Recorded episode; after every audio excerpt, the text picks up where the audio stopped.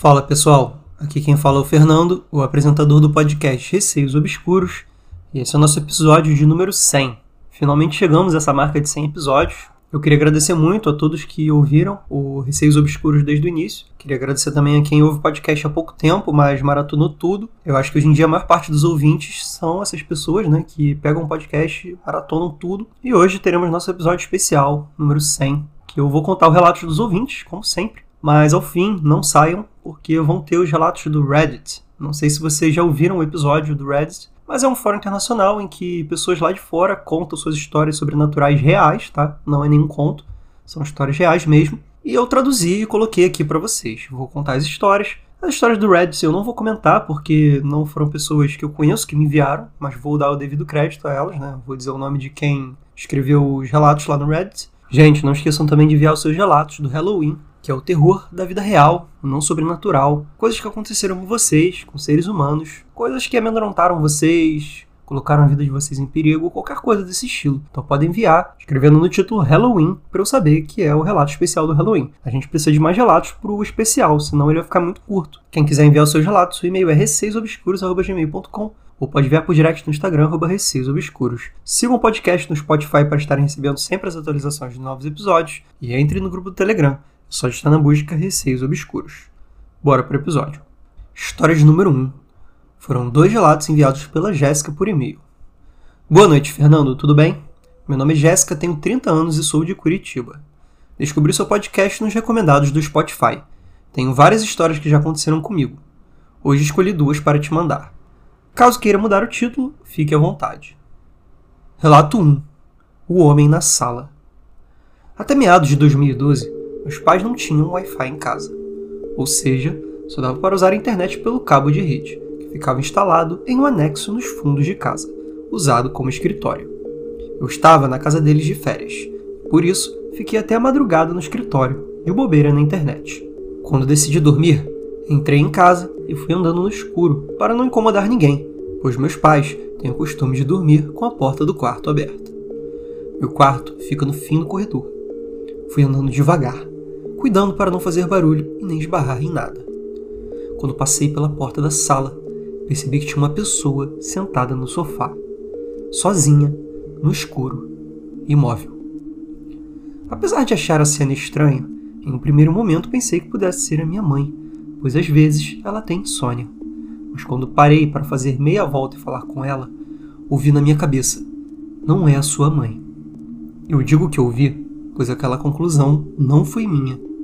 Foi como se alguém tivesse pensado por mim, dentro da minha cabeça. Como se alguém tivesse falado comigo por pensamento. Sem pensar duas vezes, continuei andando, sem olhar para trás e sem a menor vontade de conferir quem estava lá.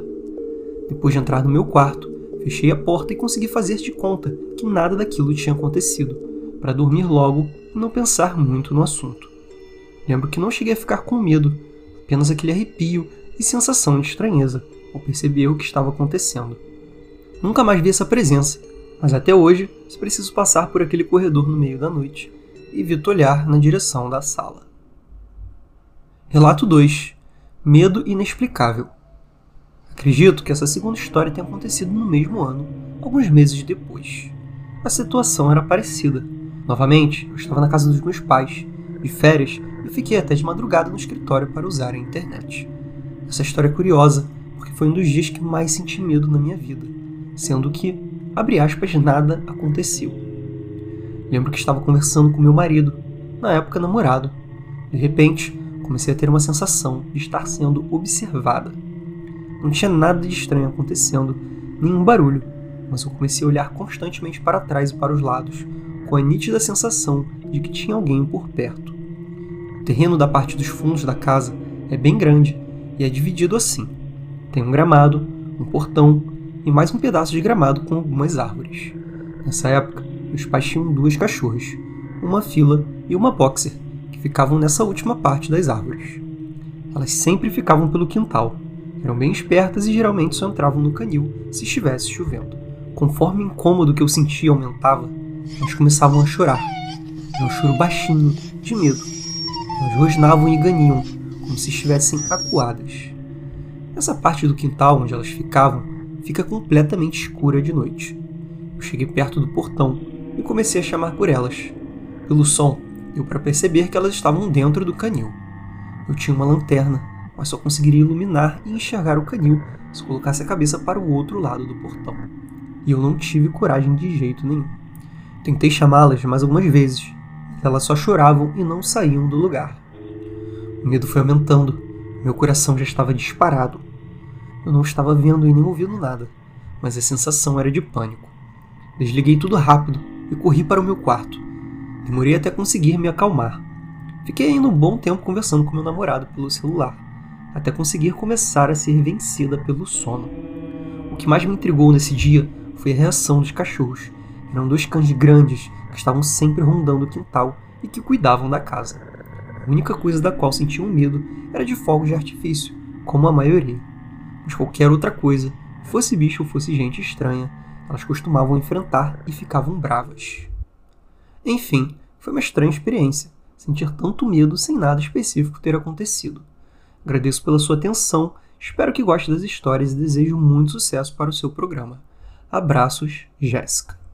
Jéssica, um grande abraço para você também. Muito obrigado por enviar esses dois relatos. Estão muito bem escritos. Eu tive até bastante facilidade em ler aqui. E vamos começar falando do seu relato de número 1, um, né? Do Homem na Sala. Pelo visto, a casa dos seus pais aí tem alguma coisa meio estranha, né? Tanto seu relato 1 quanto seu relato 2 aconteceram dentro da casa dos seus pais. E principalmente à noite ali, né? Naquele momento em que você estava no escritório, mexendo ali no computador, porque não tinha Wi-Fi na casa, né? Então você ficava lá. E aí, quando você estava passando a noite, você sentiu alguma coisa estranha, né? No relato 1, no caso, você estava passando pela sala e viu alguém. E na hora você nem associou a nada sobrenatural, né? Você achou que fosse sua mãe. Até via aquela voz muito estranha na sua cabeça. Não é sua mãe.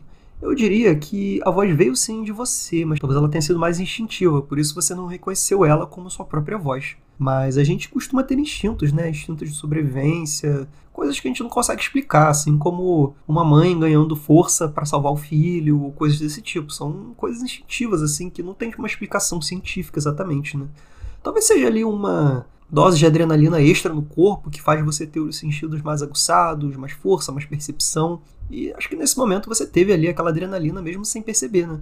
Então você acabou ali se tocando que não era ninguém da sua família, que poderia ser algo sobrenatural. Para se proteger disso, você passou rápido ali, nem quis olhar mais e foi dormir e não pensar naquilo.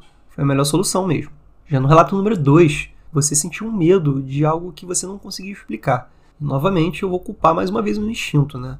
Por mais que você não tenha visto nada, você teve uma sensação de que tinha alguém te observando. Assim como talvez uma presa na floresta, ela sente ali quando tem um caçador olhando ela, ela tem uma certa percepção, assim, um sexto sentido. E a gente tem muito isso também com pessoas que olham a gente, né? Por exemplo, não sei se já aconteceu com vocês, mas vocês estarem ali num ambiente em que vocês nem estão olhando, sei lá, para trás, por exemplo, tem alguém atrás de você. E essa pessoa atrás de você tá olhando para você. Às vezes você sente que ela tá te olhando e é meio bizarro porque você não sabe que ela tá te olhando, você não tá olhando para ela. Você do nada olha para trás assim. Então, é uma coisa meio de sexto sentido mesmo, inexplicável, que acho que todo ser tem aí um instinto. E eu achei bem interessante a parte que você diz que as suas cachorros não têm medo de nada, né? Nem de bicho, nem de gente. Se não era bicho e não era gente, adivinha o que era? Possivelmente algum espírito. E agora vamos para a história número 2. Se chama Minha Mãe Viu a Morte? É uma pergunta. Foi enviado pela Dani por e-mail. Olá, Fernando, como vai? Primeiramente, parabéns pelo podcast. Comecei a ouvir hoje e já quis mandar uma história também, uma vez que sou fã de relatos sobrenaturais. Meu nome é Daniele, tenho 26 anos e o que vou contar não aconteceu comigo, mas com a minha mãe. Inclusive, coisas sobrenaturais são muito comuns na minha família. Posso mandar outras histórias, mas nenhuma me arrepia tanto quanto essa. Tudo aconteceu há muito tempo quando ela ainda tinha os seus 15 anos e morava em São Geraldo, uma cidade pouco conhecida e pequena do interior de Minas Gerais. A família era muito pobre. Morava em um barraquinho de madeira no meio da roça, com quartos pequenos e que nem banheiro tinha. As pessoas que viviam lá eram os meus avós e seus oito filhos, seis meninas e dois meninos. Para ficar mais fácil de contar, a partir deste momento estarei me passando por Andréia, ou seja, será minha mãe contando o relato. Certa madrugada, mais ou menos umas três ou quatro horas da manhã, a minha irmã, Adenir, que na época tinha 12 anos, e eu estávamos sem sono, enquanto todos da casa dormiam. Ficamos conversando bem baixinho na janela, olhando para o mato escuro, onde somente a lua iluminava. Quando de repente, a Deni começou a rir. Eu não entendi nada e perguntei do que ela estava rindo. Ela apontou para o mato e disse: Olha que bizarro, estou conseguindo ver uma formiga ali. Você também está vendo? De início eu estranhei e achei que ela estava inventando coisa, mas para minha surpresa, logo consegui enxergar a formiga também. Nós duas, mesmo estranhando o fato, continuamos rindo por conseguir enxergar uma formiga no escuro e dentro do mato. Acontece que tal formiga estava andando em nossa direção, e quanto mais perto ela chegava, maior ela ia ficando. Nosso sorriso foi se fechando quando percebemos que não se tratava bem de um animal. O medo foi tomando conta de nós quando o bicho já estava à porta de casa. Parecia um gorila e tinha mais ou menos uns dois metros de altura.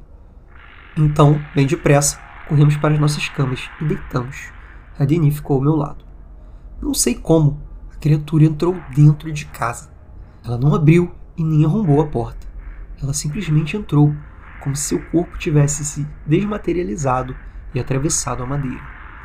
Havia um pequeno buraco na porta, mas como o bicho era muito grande, não tinha como passar por ali.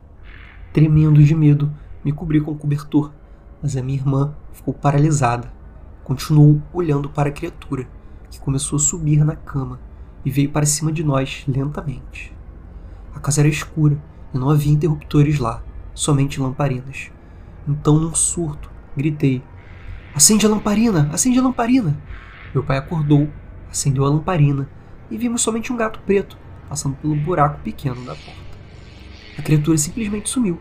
Era como se ela estivesse se transformado naquele gato e ido embora. Com raiva, meu pai mandou todos irem dormir. Disse que era só um gato e, com muito custo, acatei a ordem. No dia seguinte, Conversei com a Denise sobre o que houve. Perguntei o que ela tinha visto. Ela confirmou o que eu tinha visto e acrescentou: era um homem todo peludo e preto. Parecia um gorila. E os olhos pareciam fogo, e sua feição era de prazer por amedrontá-la. Aparentemente, era isso que ele queria fazer: persegui-la e deixá-la com medo. E o mais bizarro vem agora. A Denis tinha um sério problema de saúde nossos pais não tinham dinheiro para o tratamento. Mais ou menos um mês depois dessa madrugada, um dia antes do seu aniversário de 13 anos, minha irmã faleceu devido à falta de tratamento.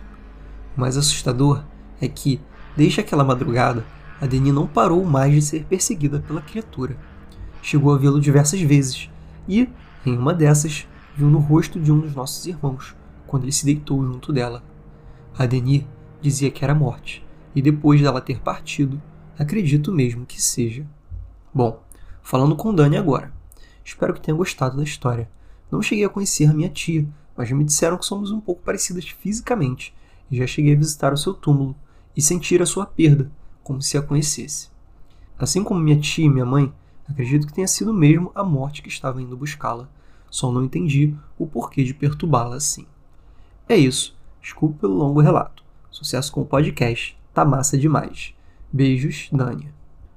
Dani, um beijo para você. Muito obrigado por enviar essa história tão íntima aí da sua mãe, tão triste ao mesmo tempo por tudo que aconteceu com a Deni, né, que era uma criança só de 12 anos, muito triste mesmo essa história. E comentando um pouco sobre a criatura, Primeiro que eu achei muito bizarro aquela coisa de a sua mãe e a Denis conseguirem ver a criatura de longe, no escuro, como se fosse uma formiga. Eu não entendi muito bem essa parte. Eu entendi que elas viram alguma coisa ali no escuro, que elas acharam ser uma formiga, mas que ao passar do tempo ela ia se aproximando e elas iam vendo que era alguma coisa muito maior, né? Mas existem muitas lendas sobre criaturas, né, que são presságios da morte. Até mesmo quem leu Harry Potter, né, e lembra do terceiro livro do Harry Potter, Harry Potter e o Prisioneiro de Azkaban. Tem essa parte aí do cão negro, né, que é como se fosse um presságio ali da morte ou de alguma coisa assim. Então é uma lenda bem famosa, mas eu acho que é a coisa mais bizarra, que foi o acontecimento compartilhado entre a sua mãe e a Denis. Se fosse só a Denis vendo, talvez eu ia pensar, ah, ela tava com alguma coisa já, tava alucinando ali, talvez ela estivesse um pouco doente. Mas não foi o caso, né? Sua mãe também viu. Inclusive a criatura se transformou em um gato depois ali, né? Quando elas acenderam a luz. E a parte mais sinistra mesmo, como sua mãe disse, foi que a Denis faleceu. Pouco tempo depois de ver essa criatura várias vezes. E a parte que mais me arrepiou foi quando ela descreveu a criatura e disse que uma vez ela viu criatura no rosto do próprio irmão. Isso é assustador, cara. Com certeza esse relato foi muito especial porque ele conseguiu juntar tanto uma coisa muito triste, né, que foi o que aconteceu com a Denis, como também uma coisa assustadora, assim, até mesmo por tudo que sua mãe escreveu aí da história, foi surreal. Não consigo nem imaginar, assim, uma pessoa estando no lugar delas, né, e vendo aquilo, principalmente da Denir, que foi quem mais viu. E é isso, Dani, muito obrigado, agradeço sua mãe também aí pelo relato. E agora vamos para a história número 3. Foram dois relatos enviados pelo Marco por e-mail. Olá, Fernando, tudo bem? Me chamo Marco, tenho 32 anos e moro em Blumenau, Santa Catarina. Descobri o podcast recentemente e tenho adorado a forma como você conta os relatos. Isso me motivou a compartilhar alguns fatos que aconteceram comigo. Hoje trago dois deles. Relato 1: Espírito do meu pai. Quando meu pai conheceu a minha mãe, ele já tinha sido casado e teve duas filhas. Só que seu grande sonho era ter um filho menino. Porém, quis desistindo que ele morresse jovem, aos 44 anos, e eu tinha somente dois anos. Partiu cedo e nem pôde curtir o crescimento do seu sonhado filho homem. Ele teve um infarto fulminante ao chegar em casa uma noite. O corpo dele foi sepultado no cemitério bem na frente da escola, onde eu estudei até os meus 10 anos. Esta informação é importante para o meu primeiro relato. Segundo a minha mãe, após a morte do meu pai, até os 6 anos de idade, eu tinha alguns comportamentos estranhos, tais como acordar no meio da noite e conversar com, abre aspas, ninguém, episódios de sonambulismo e o acontecimento mais estranho, foi quando eu estava na pré-escola e simplesmente sumi de dentro da escola, que estava trancada, possuía muros altos. Depois de algum tempo de procura, fui encontrado no cemitério, ao lado do túmulo do meu pai, conversando com ele. Pelo que lembro da minha mãe contando isso, essa história causou uma certa estranheza na equipe da escola, pois era impossível para uma criança de 6 anos sumir da escola sem ser notada. Segundo a minha mãe, após este episódio, nunca mais ocorreu nenhum tipo de manifestação semelhante. O que me chama a atenção é que não me lembro de nada disso, como se todas essas situações tivessem sido apagadas da minha mente. Relato 2 Manifestação opressora na casa. Parto agora para o segundo e mais assustador relato, que é de quando eu tinha 22 anos e fui morar sozinho. Um grande amigo meu e o seu irmão moravam de aluguel em uma casa ampla, três quartos e com uma área de festas fechada nos fundos da casa. De vez em quando, Fazíamos algumas festinhas na casa e chamávamos vários amigos. Em uma ocasião, depois de um churrasco que se estendeu até tarde, acabei passando a noite lá. Fui dormir em um sofá que tinha na área de festas. No meio da madrugada, acordei sentindo uma sensação estranha, de como se a atmosfera estivesse pesando. Os gatos deles, que estavam ali, tinham saído, como se estivessem fugindo de algo. De repente, me vejo preso em uma paralisia do sono a primeira e única que aconteceu comigo até hoje. Percebo vultos pretos ao meu redor e uma voz como se fosse uma mulher chorando. De repente, sinto como se alguém estivesse batendo no sofá e tentando me sufocar. Depois de conseguir me mexer novamente, saí dali e passei o resto da madrugada do lado de fora da casa, pois não conseguia mais ficar ali naquele espaço. Foi uma experiência muito assustadora. Um mês depois desse acontecimento, meus amigos foram morar em outro lugar e passei a morar sozinho naquela casa. Apesar de sempre sentir um clima estranho, nunca dei muita atenção. Até a noite de 31 de 12 de 2012. Passei o dia na casa da minha mãe, jantei com alguns familiares. Fui para casa para me arrumar e ir para a festa de Ano Novo da cidade, uma das maiores do estado, com alguns shows musicais e aproximadamente 15 minutos de fogos. Só que ao chegar na casa, por volta das 21 horas, ao abrir a porta, senti um ambiente extremamente pesado uma atmosfera quase impossível de estar ali, como se eu não fosse bem-vindo. Fui pro banho e ouvia coisas caindo na cozinha e na sala, além de vozes que pareciam irritadas. Com muito medo, me arrumei e saí para a festa do Ano Novo da cidade. Bebi bastante e voltei quando estava amanhecendo. Não me lembro se teve mais alguma manifestação naquele dia. Depois deste acontecido, fiquei mais um mês naquela casa e fui embora dali. Segundo meu amigo, falaram para ele que a antiga dona era muito apegada à casa. Tinha morrido naquela área de festas da mesma. Não sei se é verdade, mas que tinha alguma coisa lá, isso tinha. Ficarei grato e feliz se você puder colocar estes relatos no seu podcast. E pretendo escrever novamente para contar mais duas situações aparentemente sobrenaturais que vivenciei. Forte abraço e até a próxima. Marco, um forte abraço para você. Muito obrigado por enviar esses dois relatos. E eu vou começar comentando aí sobre o relato do seu pai, né? Que realmente foi bem estranho. Você acordava ali no meio da noite conversando com ninguém, né? Entre aspas. E, pelo visto era o seu pai mesmo. Mas vou focar aqui naquela parte que você sumiu do colégio. Eu acredito que o seu pai tenha aparecido ali para você, assim como ele aparecia à noite, né? Ponto de você chegar a conversar com ele. Você, como criança, não reparou, né? Que ele já tinha falecido, você não tinha ideia ainda direito do que era isso, né? Você tinha só seis anos. Então você meio que foi seguindo ele ali, ele te levou ali pro cemitério, onde ele estava, e vocês ficaram ali conversando e tal, até te acharem. Não chega a ser assustador o relato, porque foi seu pai, ele não queria nada de mal contigo, né? Ele não queria fazer nenhum mal. Mas ao mesmo tempo deixou todo mundo que estava vivo, né, preocupado. A sua mãe, a galera da escola ali, né, te procurando. Sorte que isso não aconteceu mais, né? Porque podia ser perigoso para você ali, com seis anos, sozinho andando por aí. Já a história número 2 foi sinistra, né? A casa era assombrada, né? Pelo visto. Pela história ali do seu amigo, foi a pessoa que morava anteriormente lá, que era muito apegada à casa e que morreu no salão de festas. Por isso que você sentia essa manifestação aí opressora, como você chamou, no salão de festas primeira situação pareceu mais uma paralisia do sono, apesar de que você percebeu também vultos pretos e uma voz de uma mulher chorando, além de alguma coisa batendo no sofá e tentando sufocar. Então, assim, então apesar de que pareceu que tudo isso aconteceu durante a paralisia do sono, pode ter tido também aí um dedo do sobrenatural nisso, né? Mas o segundo acontecimento, que aconteceu ali no ano novo, aí já não podemos dizer que foi paralisia do sono, já que você estava ali no banho e começou a ouvir coisas caindo, vozes irritadas, então, assim, realmente deve ter dado muito medo ali na hora, né? Ainda mais morando sozinho, que seus amigos já tinham ido embora. Você fez bem sair daquela casa, a melhor coisa que você fez, porque continuar numa casa assombrada ninguém merece, né? Muito assustador. E seria mais ou menos nesse momento que eu falaria: Bom, pessoal, esse foi o episódio de hoje, mas não é o caso. Agora vão começar as histórias do Reddit. Eu não vou comentar como eu falei no início, eu vou só ler elas e vamos lá. História 4, 3 horas da manhã. Enviado pelo no More Pumpkins no Reddit. Alugamos uma casa que nunca pareceu como nossa casa. Sempre me senti assustada ao entrar ali, como se estivesse sendo vigiada. Meu namorado e o nosso colega de quarto trabalhavam ambos à noite, de modo que eu ficava lá sozinha muitas vezes. Uma noite, eu estava fazendo minhas coisas de costume e vendo um pouco de televisão antes de dormir. Tive a sensação, durante toda a noite, que deveria evitar o corredor e não olhar diretamente para o fim dele era assustador.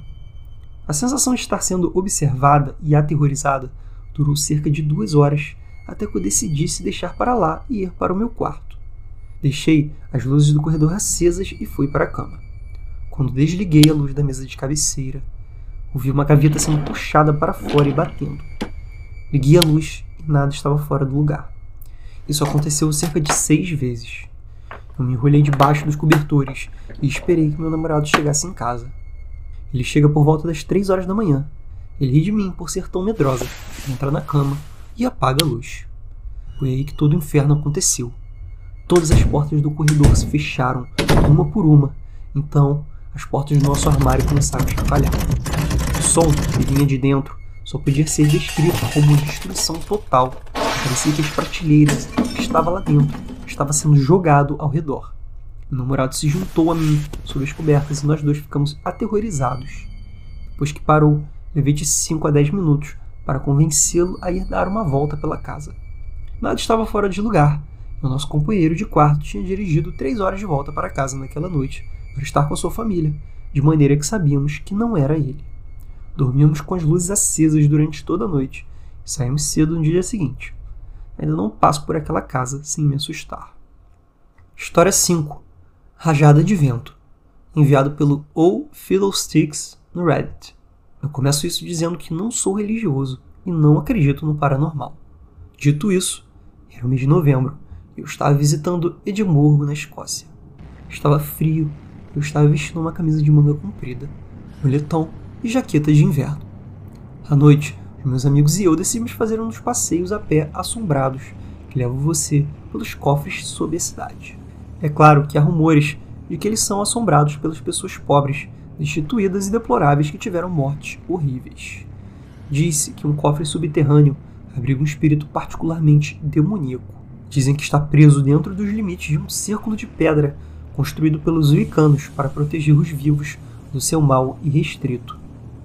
Enquanto estava ao lado do círculo de pedra, minha amiga, que ela mesma é wicana, começou a entoar baixinho algo quase ininteligível. De repente, senti uma rajada de vento no meu pescoço. Então, minhas cravaram profundamente na carne das minhas costas e arrastaram pelo meu corpo, dos ombros até a cintura. Eu estava completamente congelada de medo, chocada demais para gritar, embora estivesse cheia de uma dor incandescente. Passei o resto do passeio petrificada. Quando saímos dos túneis, corri para o banheiro de um bar, onde tirei todas as minhas roupas, estavam perfeitamente intactas, apenas para ver marcas vermelhas na pele das minhas costas. Contei essa história aos meus amigos e familiares. Eles acham que deve ser o suficiente para eu ceder e acreditar no sobrenatural. Eu ainda não sei, mas também não consigo explicar o que aconteceu naqueles túneis subterrâneos. História 6 Parede de Tijolos Enviado pelo Abnormally Shade Dragon no Reddit. Quando eu tinha 3 anos, meus pais se mudaram para um novo bairro. A casa era boa, mas meio velha. O bairro era uma antiga área de trilha dos anos 50, então tinha um grupo bastante variado de pessoas morando lá. Assim que nos mudamos, meu pai começou a notar coisas estranhas comigo. Ele me ouvia rindo no meu quarto, e sempre que ele entrava e perguntava o que era tão engraçado, eu dizia a ele que as crianças estavam sendo engraçadas. Isso aconteceu várias vezes, mas meus pais não pensaram muito nisso, porque eu era uma criança muito criativa. A coisa que mais os enlouquecia era que eu me recusava a sair pela porta da frente. Eu gritava e berrava e chorava, até que um dos meus pais me carregasse de volta para dentro da casa. Quando você entrava pela porta da frente, à direita havia um armário e à esquerda havia uma parede baixa de tijolos que separava a porta da frente da sala de estar.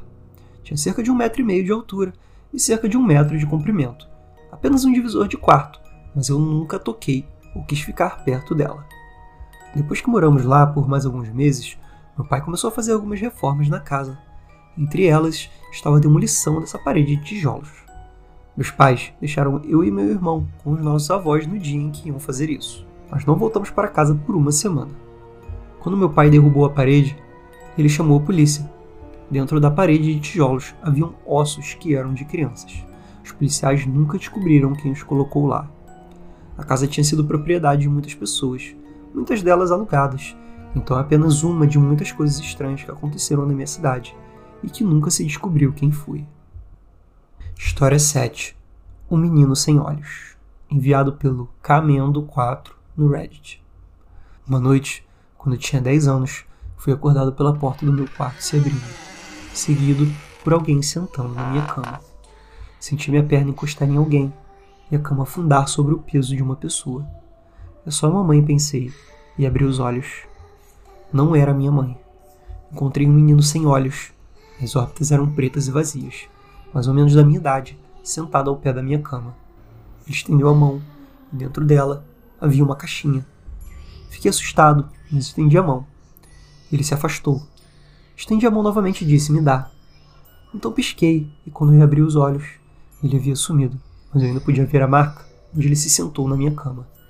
Cinco anos depois, a minha namorada veio fazer o dever de casa. Depois que ela terminou, ela tirou uma soneca, quando esperava pelos seus pais. Quando eles chegaram, tentei acordá-la.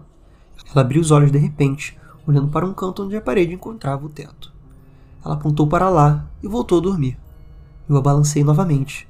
Ela voltou à consciência e eu expliquei o que ela tinha feito. Ela parecia assombrada.